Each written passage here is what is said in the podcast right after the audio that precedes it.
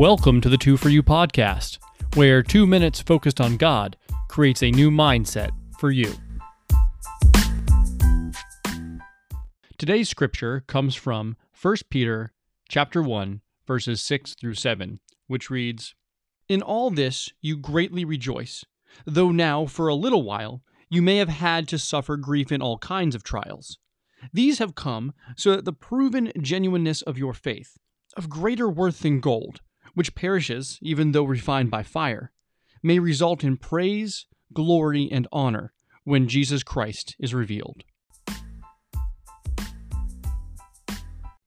It can be hard to understand why we go through hard times, especially when we felt the blessings of God in the past. Just ask Job. His whole life was turned upside down, and all at once, when his children and his livelihood were destroyed. Yet, with all this loss, Job was able to stay strong and not lose faith in God. Job's story reflects the message behind Peter's words of encouragement to the early Christians, who were being persecuted for their faith.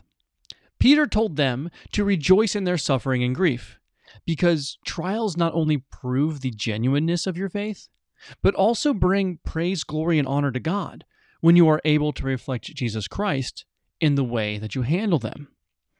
You see, Jesus is just as glorified, if not more glorified, by your resolute faith in Him through hard times as He is if He miraculously delivers us from them.